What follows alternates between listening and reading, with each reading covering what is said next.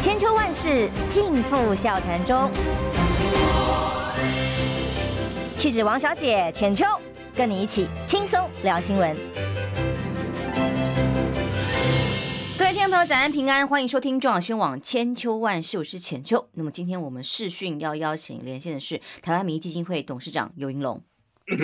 啊，浅秋早，大家早。于老师早，本来是想要邀请他到现场来，但因为在台风天，呃，安全为上哦，让他不用在风雨中赶过来。但有几个最最新的消息要先跟大家报告。嗯、因为在南部的风雨看起来越来越大，所以最新的停班停课消息，台南、高雄、屏东还有嘉义县市，在一大早的时候宣布哦，因为平均风力已经到七级了，阵风十级，所以紧急宣布停班停课哦，包括本来的金门啊、澎湖啊这些地方，所以目前已经有十个县市停班停课，特别提醒大家注意，尤其是在南部啦，好像金门、澎湖这些地区离岛的朋友们，风雨很很大哦。所以特别注意自身的安全，希望大家都台风天平安。好，接下来当然就是要谈，有老师来就是要谈民调数字了。最近有几份民调数字哦，从呃台湾民基金会公布的到呃吴子嘉董事长的这个金美丽岛的电子报的。统计以及昨天 TVBS 最新公布的调查里头，大概有几个趋势哦。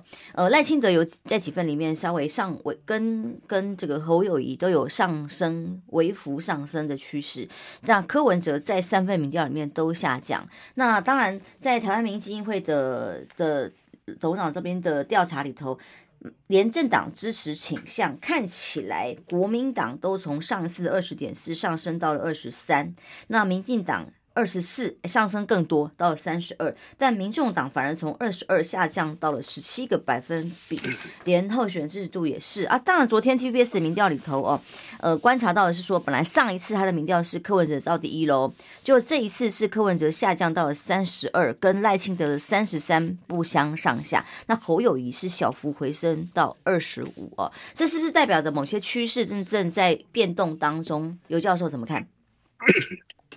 呃，三份民调的抽样方法其实是不一样的。是，那三个机构长期以来所做的也都在做调查，但是可能呃 有有许多的不同啊，所以我觉得把这些呃数字放在一起，要啊谈个清楚，不是三言两语能够讲的完的啊。那我觉得。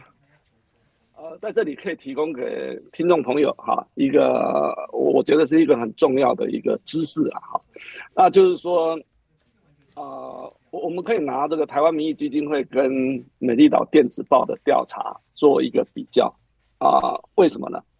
因为台湾民意基金会其实呃长期以来绝大多数我们所做的调查就是全市化的调查，嗯，啊，美丽岛电子报也是全市化到。啊，七月为止，他们都是全市化的调查。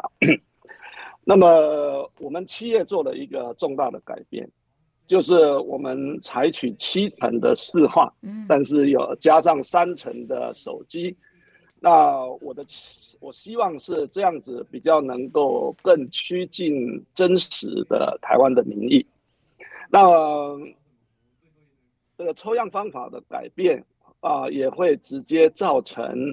啊、呃，这个啊、呃，这个民调结果的不同，我举呃最大家最关心的例子就好啊，就是以这个目前三位总统候选人的支持度来看，哈，那但整体来讲，以趋势来看，啊，那么你可以发现，呃，两个机构做的调查是一致的，啊，就是说赖清德第一，柯文哲第二，然后这个呃侯友谊第三，哈。可是这个中间这个啊、呃、领先的差距或落后的差距就会比较明显呈现出来啊。台湾民意基金会所做的调查，根据七三比的这样的一个方啊方法去做，呃，发现呃赖清德目前领先啊、呃、这个柯文哲八点六个百分点，而柯文哲又领先了侯友宜七点六个百分点啊。那个美丽岛的。这个发现就是，呃，赖清德大概是三成五，那，啊，柯文哲二十四，所以相差就十一个百分点啊。那然后接下来就是柯文哲跟侯友谊的差距也没有那么大了，就是大概四个百分点。我要讲的重点是在这里。我们今天啊呃看到台湾的整个 民意的这些趋势，我们要注意到一个现象，就是说柯文哲在这个啊目前的台湾的民意的氛围里面，他是的确比较获得呃四十岁以下的民众的啊这种支持或欣赏啊，那么呃这个部分。呃，如果民调去啊、低估他的话，那他的他的支持度会明显的下降。我觉得差距可能在三五个百分点之间，三五个百分点是一个非常大的差距。呃，如果有任何候选人说在啊、呃、两个月之间，上这个月跟啊、呃、上一个月之间民民调支持度差距是啊、呃、有三到五个百分点的落差，那是一个不得了的一个问题，那就会造成非常强大的。呃，这种杀伤力，或者是强大的造势作用啊。嗯、那么我要讲的是这一个重点啊。呃，T V S 的民调，呃，长期以来我一直有一个啊疑惑啊，就是说他们长期以来其实是低估赖清德的支持度啊。那从今年的一月开始，他们如果说他们都是根据百分之五十、五十五十的这种调查。你可以发现，在一月的时候，啊，赖清德只有二百分之二十五的支持度，嗯，然后最高也不过是最近一次的百分之三十三，这是 TVBS 的民调的特质。那对侯友谊来讲，啊，今年一月我看这个他的啊 TVBS 的结果是他是三乘四，遥遥领先赖清德的二十五，以及啊更低的柯文哲，啊。那 TVBS 的这个民调有一个特质，就是起伏啊特别大 啊。以这个啊柯文哲来讲，柯文哲长期以来在 TVBS 所做的调查里面一直都不算高，都是在二十啊二十几啊。但是在六月的时候，他突然一飞冲天啊，增加十个百分点。十个百分点，OK，那这个是一个非常大的一个跃升。那个，但是道理到底是什么？呃，T 台当然传统它不解释这个数字的变化，只提供数字。那为什么会有那么大？我也觉得很疑惑。那这一次七月调查就是相差一个百分点啊，所以，我、呃。我指出这些特质，我不想在这个节目上面去，因为我们时间也不足，去做比较 更完整的一些解析。但整个大势走向是清楚的，就是赖清德现在是稳定领先的状态，那侯友谊继续呃维持过去呃两三个月以来的呃这个所谓老三的地位，那柯文哲啊。稳居啊，第二，我觉得基本的态势是啊这个样子。未来会不会啊定型化啊，变成一个一直到选前一直啊就变成是这样子的赖科侯啊这个这样的一个模式，我觉得是很值得观察的。嗯，那因为在这个上升跟下降的比例里头啊，比方说您刚刚讲到，的确柯文哲在 T 台的民调里，在六月份的时候突然从二十三跳到三十三，然后到这一次的民调变成了三十二，哎，可是这个相相差个一百百分点，本来是第一名就变成第二名了。那在你您台湾民意基金会的民调里头呢，呃，趋势却是也是柯文哲有所下降哦，但是在在赖清德、侯友宜的部分都是有微幅上升，这个是代表近来有哪些事件的观察嘛？因为比方说最近以以赖清德来讲哦，国内有一些所谓的呃政策上面，还有政绩上面的包袱啊、哦。那呃侯友宜呢有党内各种纷争，那昨天好像可能又要处分林金杰了，今天会有开开考纪会对小鸡开刀的这些这些这个事件。呃，当然，这个民调您在做的同一时间也是在全代会之前。您您认为这观察当中哪些因素变动而影响了这样子的变化吗？我觉得民调，呃，就是说，我们只能够在那一个期间，可能啊、呃，找出主要的因素哈。那这种这种基本上也是啊、呃，一个猜测的成分比较多了啊。那但是如果你要讲说六月跟七月的这个调查的结果，其实赖清德跟侯友谊是没有什么明显的变化，啊、呃，比较。大明显的变化，那也没有那么大的变化，是柯文哲掉了一个一点三个百分点，我基本上也算是稳定了啊。那七一六的群众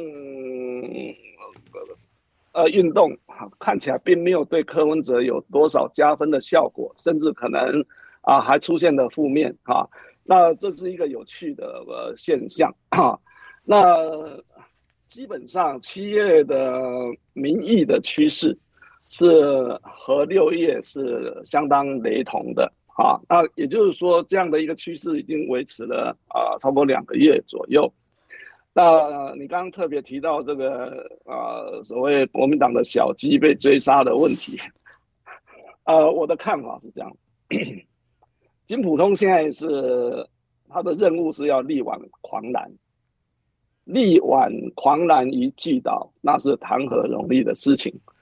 呃，另外一面是国民党，因为啊侯友宜的那个民调啊，这个始终啊这个低落，而且在谷底看起来没有上扬的这样的一个现象，整个蓝营是非常的焦虑哈、那极度焦虑的情况之下，就造成整个对啊。二零二四总统大选，国民党能能不能赢啊？信心啊，整个崩盘，信心崩盘的情况底下，内部就有各式各样的看法啊。那这里面可能没有绝对的是非，但是这些焦虑全部呈现出来。那么在这种情况底下，金溥聪现在是执行，等于是这总司令的哈，执行总干事的这样的一个角色。如果他的目标是要力挽狂澜，我觉得基于同理心，你不可能啊、这个就是说他他要呃警告或者是要惩戒啊、这些啊、这个他认为制造蓝营的。混乱的人的啊，这这些他的这些动作，他的这动作变得比较可以理解。如果呃目前的情况就是说蓝营已经没有权威啊、就是说谁讲了算，没有这种现象。我中央党部的领导权威已经荡然无存，呃，现在要凭借的就是金小刀。那那那金溥聪目前的这个角色其实是这个样子，能不能力挽狂澜？目前看起来，呃，蓝营分崩离析、四分五裂，看起来是很困难的。不过，呃，如果金溥聪的意志可以贯彻，可能在一段时间之后，蓝营的这种纷扰会趋于平息。那至于侯友谊能不能就往上拉抬他的民意支持度，我觉得呃也不必然。因为啊，侯友谊本身呃看起来并没有准备好呃参，就是说赢得二零二四总统大选，就这一点上来讲啊，他还需要证明啊给社会大众看。所以啊，目前我看这个蓝营内部的这些焦虑啊、慌乱啊，呃是其来有自的，短期内。呃，金普聪如果没办法贯彻他的意志，恐怕蓝营会更啊、呃、更糟，情况会更混乱。嗯，好，我们先去广告休息一下哈。要请教尤教授，也是说，呃，比方说有很多人提出一个时间点、时间轴的问题，那是不是全代会之后，就至少看一个月之后的民调能不能往上冲？但是以民调数字一个月，就像您讲的，一个月如果突然要像。柯文哲在 TBS 民调所呈现的，可以突然跳十个百分比的几率当然是不大。但是您您的观察这个趋势又是什么？除非有一些重大的关键，因为马上八九月分别都有一些出访的行程嘛。哦，是是不是可以影响用外外需转内需？我不知道 这个可以，我们广告之后再麻烦老师来帮我们谈。休息一下，马上回来。我关心国事、家事、天下事，但更关心健康事。我是赵少康，推荐每天中午十二点在中广流行网、新闻网联播的《听医生的话》。我们邀请到的都是国内数一数二的医疗权威，给你一个小时满满的医疗资讯，让你健康一把抓。除了收听以外，还要到 YouTube 频道上订阅 “I Care 爱健康”，按赞、订阅、开启小铃铛，爱健康三支箭，一件不能少。千秋万世尽付笑谈中，气质王小姐浅秋，跟你一起轻松聊新闻。来，中央新闻网千秋万世。今天访问的是尤尼龙老师，台湾民基金会董事长。那刚刚前呃一段，我们已经把三份进来的民调，于是。台湾民基金会的部分的这个趋势分析哦，几位候选人产生的变化，先跟大家做一下讨论。那刚刚小鸡效应对国民党的冲击也还没有在民调数字来得及呈现嘛？哦，那当然很多人说要看一个月后。那整体来看，老师觉得这个趋势可能有哪些关键因素，或可能有哪些发展的趋势？我觉得啊、呃，总统大选最重要的啊。王牌还是候选人自己啊，那所以未来主要还是看啊赖清德啊柯文哲跟侯友宜三个候选人的表现而定了啊，那么所以从这个角度来看哈，那整个的情势会看得比较清楚一点的哈。你刚刚提到小鸡的问题，我我稍微说一下哈，我觉得目前的蓝营内部哈。可能过度焦虑的呃原因是在于深深的陷入母鸡小鸡的这种传统思维里面。这个堂堂的立委候选人啊，被比喻成小鸡，我觉得并不是很恰当的事情。呃，立委候选人本身应该都是啊，要想象成为算呃狮子老虎。啊，就是说，他本身已经足以在某一个选区啊担当重任，一方之霸，而不是，而不是呃一天到晚在期盼着母鸡来带他们。我觉得这种思维要打破，包括民进党也是一样，民进党内也有，如果你用母鸡小鸡的角度去看问题，你也会觉得，哎。那小鸡是不是就不用做事了？哈，可以睡呃，可以玩耍，可以在那边睡觉了哈。因为母鸡超强，对不对？那赖清德就可以带动这些小鸡，我觉得这个对民主政治的发展不是好事情啦。哈，我记我记得这个母鸡小鸡的这种比喻是也是从蓝营发展出来的，而那时候讲的比较像是市长带着市议员在打一场选战。所以市议员很多都是新手嘛，所以新手当然就是小鸡嘛，所以一定要很强的市长候选人才能够呃这个带动气势，赢得市长选举，同时又能够增加市议员的席次。可是现在总统大选也是一样陷入母鸡小鸡，我觉得这坦白讲这不是很恰当啊，不是很恰当。如果你的呃。立委候选人个个都非常的呃强大啊，个个都是斗鸡哈，那而且都是很大只的斗鸡啊，不要讲说是狮子老虎，或者说你是本身就是很强而有力候选人，你何必一天到晚在担心母鸡的问题呢？母鸡可能呃在某些时刻啊、呃，中央党部提名在各种条件之下推出了这样的一个候选人啊、如果说也是啊、呃、不得已，呃，他就是。啊、你说他很弱，但他就是所有的候选人里面最强的。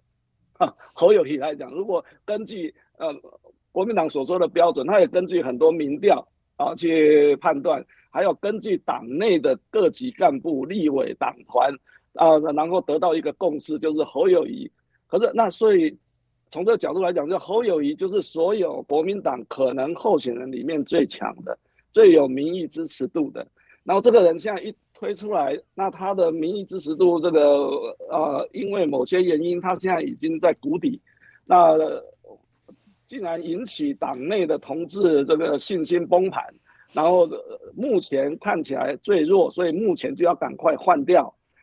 我觉得这个思维本身就正在伤害着国民党啊。那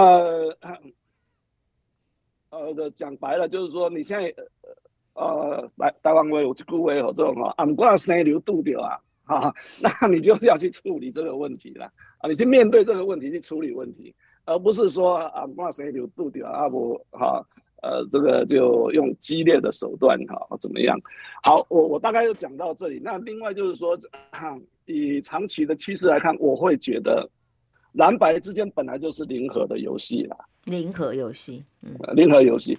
所以现在蓝营里面内部喊出什么非绿大联盟啊，政党轮替大联盟啊，朱立伦主席喊出来是执政大联盟，嗯啊，执政大联盟。可是这里面根本的问题是在于。国民党还没有放弃老大哥的心态，国民党还是呃以呃对我呃以我为主，对我有利的这样的一个心态在啊思考啊这个所谓执政大联盟的布局，永远都是以国民党为主，然后啊呃民众党为辅。那金普聪他也公开讲，他也不会演讲，柯侯配不可能。既然柯侯配不可能。按、啊、柯文哲现在目前啊民调啊这个大幅领先侯友谊的情况底下，有什么理由要叫啊柯文哲去屈就副手？你从很多情况这个很浅浅的地方看起来，就知道这个很多都是真的是很卢了哈，很无理取闹，呃、啊、或者特别对一个已经是新兴的政党，他已经赢得的他所赢得的民意支持。啊，就是说，就说，候选人个人的民意支持度远远超过你的党推出的候选人，你凭什么叫他屈居你的副手？国青和过去可能是一个可以借鉴的例子。国清和当年的宋楚瑜，当然他的啊民意支持度远远超过连战，他的群众魅力远远超过连战。那但是啊。国国民党是财大势大，家大业大，人，人多哈、啊，那组织也很庞大，所以呃呃，宋楚瑜不得不去屈就副手。可是选举的结果当然就是也啊、呃、不好嘛啊，也没有赢啊。那所以在这种情况底下，就是说你到底要考虑什么因素了哈？我是纯粹站在一个政治学者的立场，政治科学家的立场在。啊、比较超然的看看这个选情的发展，我不站在民进党的立场，也不站在任何党的立场。那我觉得以目前蓝白之间的这样的一个整合，当然，呃，很多人期望呃能够整合出一组人马，啊就就是一组人，但是这种几率，呃，现在看起来是微乎其微啊，那几乎是不可能的状况，除非呃国民党。愿意放下身段啊，然后大彻大悟。国民党说好，哦、啊，跟柯文哲啊，这个侯以柯为首，柯侯配，或者你要去整合其他的科侯配，再把这个郭台铭整合进来，那那这是需要有一个很高明的政治手腕、政治智慧。呃，当然政治是这样的，政治没呃是呃可能的艺术嘛啊。可能的艺术的意思就是说，他可以把不可能变成可能，这才叫做 politics，这才是政治啦。呃，呃，这是的确是有可能发生，但是在目前看起来，以国民党领导阶层的气度和格局看起来，啊、是很困难做到这一点的。嗯，因为你的调查里头也提到了郭台铭因素哦，当然他现在也动态未明，今天可能会被党纪处分的小鸡也是因为跟郭台铭同台嘛，发了竞选小物等等的，所以郭台铭究竟他如果独立参选的话，当然他现在也还没有说死啦，现在是类参选的阶段。那我看到您的调查里头是说，这个乐见他出来参选有四十一点五，不乐见是四十三点二，而可是他如果真的出来。参选的话，影响的其实不止也是侯友谊而已。当然，郭台铭也不柯柯文哲的部分也会受到很大的冲击。那是哦，我深入的分析发现啊、当四个人参选的时候啊、当然郭台铭的就是只得到啊百分之十五点二的支持度啊，但这百分之十五点二的支持度，他就让他这个落后侯友谊大概三个百分点左右。呃，然后落后柯文哲大概七呃五个百分点。那所以郭台铭的参选会把蓝营三个人的这个支持度拉平啊。那最极端的情况就是一人各分十七个百分点，在这个呃或十八个百分点这样的一个状况。所以嗯，目前郭台铭的动向啊，可以说是这个举足轻重，他牵动全局的发展啊。那这也是或许郭台铭他也开始意识到。啊，他有这样的一个分量或这样的一个价值，那他因为心中有怨，呃，觉得他被做掉啊，那他不服气啊，呃，现在这个这这股这一口气吞不下去，所以他要一直啊撑下去，熬下去，那熬下去撑下去的结果，当然就是每天呃每个礼拜哈一一周七天啊，每天二十四小时。啊、呃，每分每秒都在伤害着民国国民党啊，在伤害蓝的阵营，但是这个是现实，这是 reality 啊。那原因我们姑且不谈。以郭台铭目前的情况来讲，他一参选最直接最大的冲击是柯文哲，他的十五个百分点里面的百分之四十四是来自柯文哲啊。那呃呃。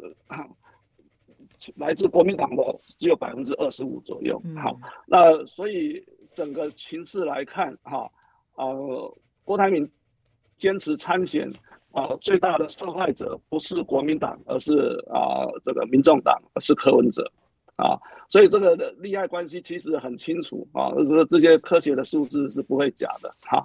那么，所以未来的演变，我觉得。呃我刚刚讲说，政治是可能的艺术，意思就是说没什么不可能的事情啊。但是呢，那有一个前提，就是呃，政党的领袖或领导者要有非常高明的政治的手腕跟智慧，才能够去促成呃一个呃或完成一个不可能的任务，把三个人全部呃这个整合好，变成一组人马来单独挑战。啊，民进党的赖清德，那如果是那样，那局面又又会是一个全新的一个局面。那 呃，但是我从目前看到的所有的线索，我觉得这种局面的出现的机会几乎是不可能的。几乎是不可能的哦。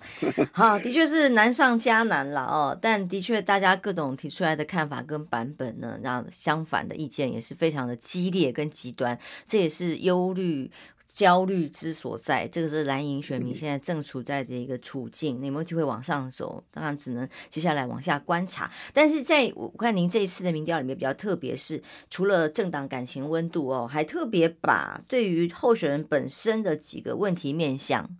来拆解，例如亲切感，哦，例如呃治理能力，呃两岸关系、台湾主权，甚至国际地位，甚至安心，就是说什么样的情况之下，谁当选会让你安心？这安心可能是很多面向的，至少但是用含挂两个字“安心”来来观察，所以呃，因为马上接下来这个出访哦，都跟国际。关系处理能力、两岸关系都非常的有关系，所以在这些您特别问这些问题，是不是也就是在分析这些候选人选民里面对他们选民心目中的各个强项，或是政策可能方向，其实该补强的可以补强的，或者是他自己的强项是什么，也可以从当中看得出来一点端倪吗？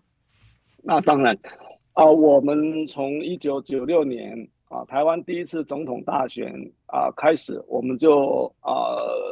做了很多相关的研究，那啊，其中一个就是对于候选人啊比较呃的评价哈这方面啊做的调查，我很深刻的感觉到，就是说我们啊目前的各家的民调啊大都局限在啊候选人支持度的啊这些测量跟变化来讨论，但是啊却忽略了其实。选民的政治态度是非常啊、多元、非常广泛的。那我们必须要从多多方面深入的去了解选民的政治态度，呃，包括像选民对候选人的感觉、观感，哦，包括对政党的感觉啊、观感这些东西都是非常关键的，呃，在影响选民最后的投票抉择。那这一次我们是呃，算二零二四第一次针对候选人特质的比较做、呃、有系统的调查研究。那你刚刚所提的那六项啊、呃，都是总统候选人非常重要的特质。那透过选民的眼睛去看啊、呃，选民到底觉得谁？的，比方说谁比较有亲和力啊？按我们的题目讲的亲切感啊，那些其实都在讲亲和力的问题了啊。哪一个候选人比较有亲和力？哪一个候选人比治国能力比较强？哪哪个候选人比较能够处理好两岸关系？哪个候选人比较能够呃这个呃，就是说比较有心确保或者有心维护台湾主权？谁比较能够？啊，提高台湾的国际地位，谁比较让人安心啊？那这些其实都是非常重要的面向啊。浅秋，你刚刚特别注意到说，安心其实是一个很综合性的指标，这是没有错的。那是一种啊，选民投票不完全是理理智的、理性的啊，利利害的关系的这种计算，它还包括到一个前面的一种情感上情感上、情绪上面的。嗯呃，一个一个东西，啊、呃，以安心来讲，呃，我们的发现就是，呃，三个候选人里面其实差距还蛮大的哈、哦。那比方说，呃，谁三位总统候选人当中谁当选会让您最安心啊？那赖清德百分之三十四点六，柯文哲百分之二十二点八，侯友宜百分之二十点九。那这一点可能让很多呃呃或者。很多蓝营的朋友可能会觉得很讶异啦，啊，呃，因为之前好像不晓得哪一家调查说，呃，三个候选人里面是赖清德最不不让人民安心的，我不我不记得是哪一家的调查，但有类似的，我有这种印象。但这一次的调查很清楚的问到三位总统候选人中谁啊，当选最能够让你安心。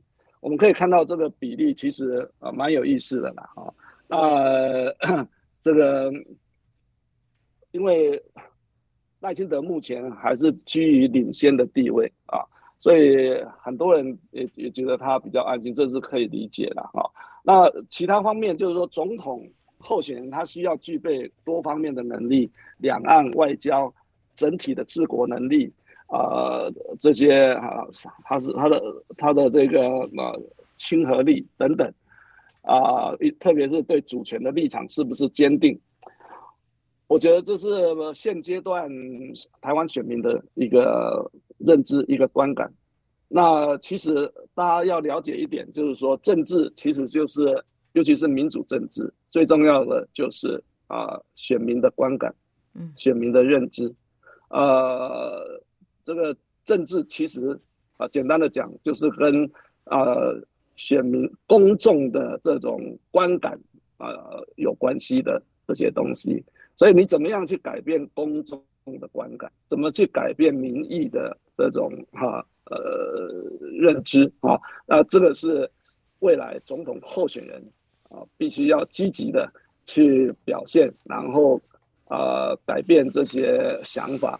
我三个月后。或者是五个月后，我会再做一次这呃同样题目的调查，你可以发现到时会可能会有一些变化。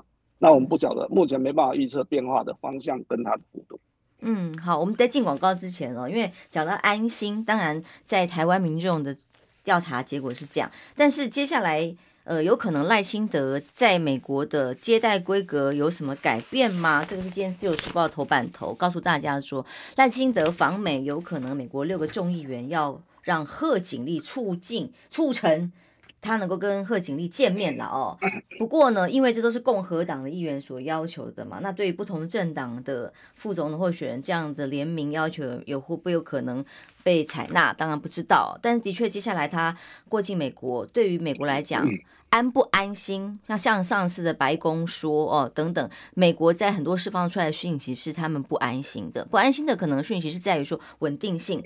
或者是可控制性、可预期性等等，那这些会不会影响它的因素？你又怎么看？因为刚刚面向条也有对于这个国际关系的处理，这一次过境八月份会受到什么样的规格跟怎么样的处理，其实也会有严重影响。接下来民意对他的观察跟评价，我们休息一下再请老师继续帮我们聊喽。听不够吗？快上各大 Podcast 平台搜寻中广新闻网新闻，还有精彩节目都准时推送给您。带您听不一样的新闻，中广新闻。千秋万世尽付笑谈中。气质王小姐浅秋，跟你一起轻松聊新闻。后来，我们最后一段时间了，要请尤一龙老师帮我们在最后来分析一下哦。今天在。几个这个分析即将要出访赖清德过境美国的行程里头，最新的六位共和党议员所提出来的，希望副总统贺锦丽啊能够跟赖清德见面表达支持。可是跟先前因为在整个风向里面认为进白宫说哦，让美国产生疑虑，向他说清楚啊，这是什么意思啊？是是某种意思的表示吗？那美国对于一个稳定性，对于呃赖清德跟蔡英文是不是画上等号？这件事情好像看起来在这些讯息释放出来是有疑义的。那甚至前一天我们看到有这个相关报道是说，国安团队的部分，现在在蔡总统的国安团队里头有很多资源跟人呃所谓的专业的可咨询，我不知道了啊、哦，有哪些人是被认为是有这样子的角色跟功能？诶。并没有进到赖清德的团队给他帮助，那以至于跟美国的沟通还有一些 bug 跟障碍，你怎么看？嗯，自由时报的这一个头版头哈，呃，这反映的是说啊，美国国会对台湾的友好啊，这种关系是 bipartisan，是超党派的啊，不仅是民主党，共和党也是，所以。啊、以目前来讲啊，美国国会对台湾的这种啊空前的强大的支持，这个是呃是是是肯定的啊。那所以这个当然也有利于啊赖清德的啊过境美国啊。那么我觉得这一次赖清德过境美国应该不会太孤单寂寞了啊，呃。呃，事实上，赖清德这一次去有双重身份，一重身份就是，呃，他是现任的副总统，那这一次呢，他也是总统的特使啊，所以，呃，这是一重身份。另外一重身份是，他是呃，民进党提名的总统候选人，也是目前三位候选人里面呃最受民意支持的候选人。所以在这种双重身份的呃背景底下，美国不可能去怠慢啊、呃，或者是故意给他穿小鞋啊、呃，都不可能发生这些事情。呃，以前一种身份来讲，现任的副总统啊、呃，这个以特使的身份过境美国，美国一定是秉持过去对台湾的总统过境的这些。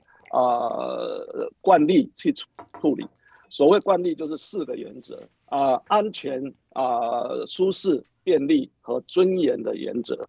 那基于这些原则去处理赖清德的啊、过境美国，这个是没有疑问的。所以呃，有人在担心会不会最近的白宫说造成了这个可能有一些变化，我觉得不会啊。那么第一个是因为白宫说是一个、呃，就是说美国政府啊，白宫对呃赖清德啊的那一番谈话有强烈反弹，这个呃后来证明是一个未经呃证实的一个说法，也就是说是个谣言啊。那么华华府是一个高度政治性的地方，呃，这个政府部门之外，智库有很多这个形形色色各种意识形态立场的，他们当然里面也有很多啊，这个可能不欣赏赖清德的啊这个人啊，也也有不少，但是无论如何。《金融时报》当天的报道里面也很清楚的，啊，包含了一段，他们指出来，呃，上述的这些传言并没有经过白宫高层的证实，所以我觉得我们大可不必在这样的一个呃有谣言嫌疑的的这些资讯的基础上去做过多的一些推论啊，或者是讨论啊，那么。关于国安团队的问题，我觉得这个也是一个蛮有意思的一个话题。那这个主要是来自于蔡赖啊，那这个蔡赖心结呃，会让人有很多的联想的空间啊，包括刚刚讲说国安团队要进，怎么没有进驻到啊赖的团队里面去？我觉得这个问题呃，基本上是这样，就是说。其实，在一两个月前啊，赖清德他也请前国安会秘书长啊邱毅仁去担任他的这个选战策略小组的召集人。那那个选战策略小组包括了啊，民进党内各派系的精英了啊，包括有曾经打过选战的阿扁团队的这些核心。所以，呃。以邱毅仁来讲，他既然担任过那么多重要的职务啊，包括这个国安会秘书长，那又何必这个又正式的蔡英文的啊现任的国安团队去进驻，才这个好像比较好呢？我觉得这个问题是 是是有趣，但是呃没有多大意义。何况目前的国安团队是谁？有那么大的神通吗？呃，现在国安会秘书长以下有哪些是有那么大的神通，可以没有他们就选战就不能打下去吗？我看是没有啦，啊，我看是没有。而且选，而且而且选战目前进行的还算平顺，啊，对赖清德来讲还算平顺的情况比较。浅秋你知道吗？领先八点六是非常舒适的一个领先，非常 very comfortable。呃，美国人讲说领先五趴就已经可以宣布当选，那台湾大概变数比较多。但无论如何，八点六的领先都还是非常舒适惬意的一个领先。当然，啊、呃，未来会不会一直维持下去？哦、呃，这有待观察。但是，哦、呃，我看未来呃扩大领先的可能性也是存在的哦，尤其是这个。啊，蓝白内部的这个竞争可能也可能，我觉得比较大可能是朝向白热化了，啊，就是说，国民党一定要先抢到老二的位置，啊，挤下这个啊柯文哲，所以不可能，如果柯文哲不配合，啊啊，这个所谓执政大联盟你不配合，那国民党的意思其实也是啊有以待威胁的还。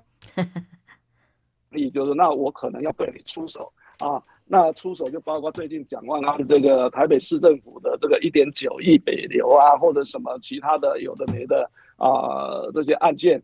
那柯文哲当然做大之后，这个 树大招风，也难免要来要接受来自绿营的这种攻击。所以其实作为一个第三大党或者是。好，就讲第三大党哈，小党啊哈，小党里面最大的这个民民众党，他要想一举这个超越蓝绿，然后啊迈向巅峰，其实这一条路是非常艰辛，而且注定有很多波折的道路。所以我觉得未来的情势，在三沙卡都三足鼎立的情况底下，啊，未来这个竞争越来越激烈。这种零和游戏的这种本质越来越凸显的时候，呃，没有哪一方会呃行礼如仪，会这个温良恭俭让，而那是不可能的事情。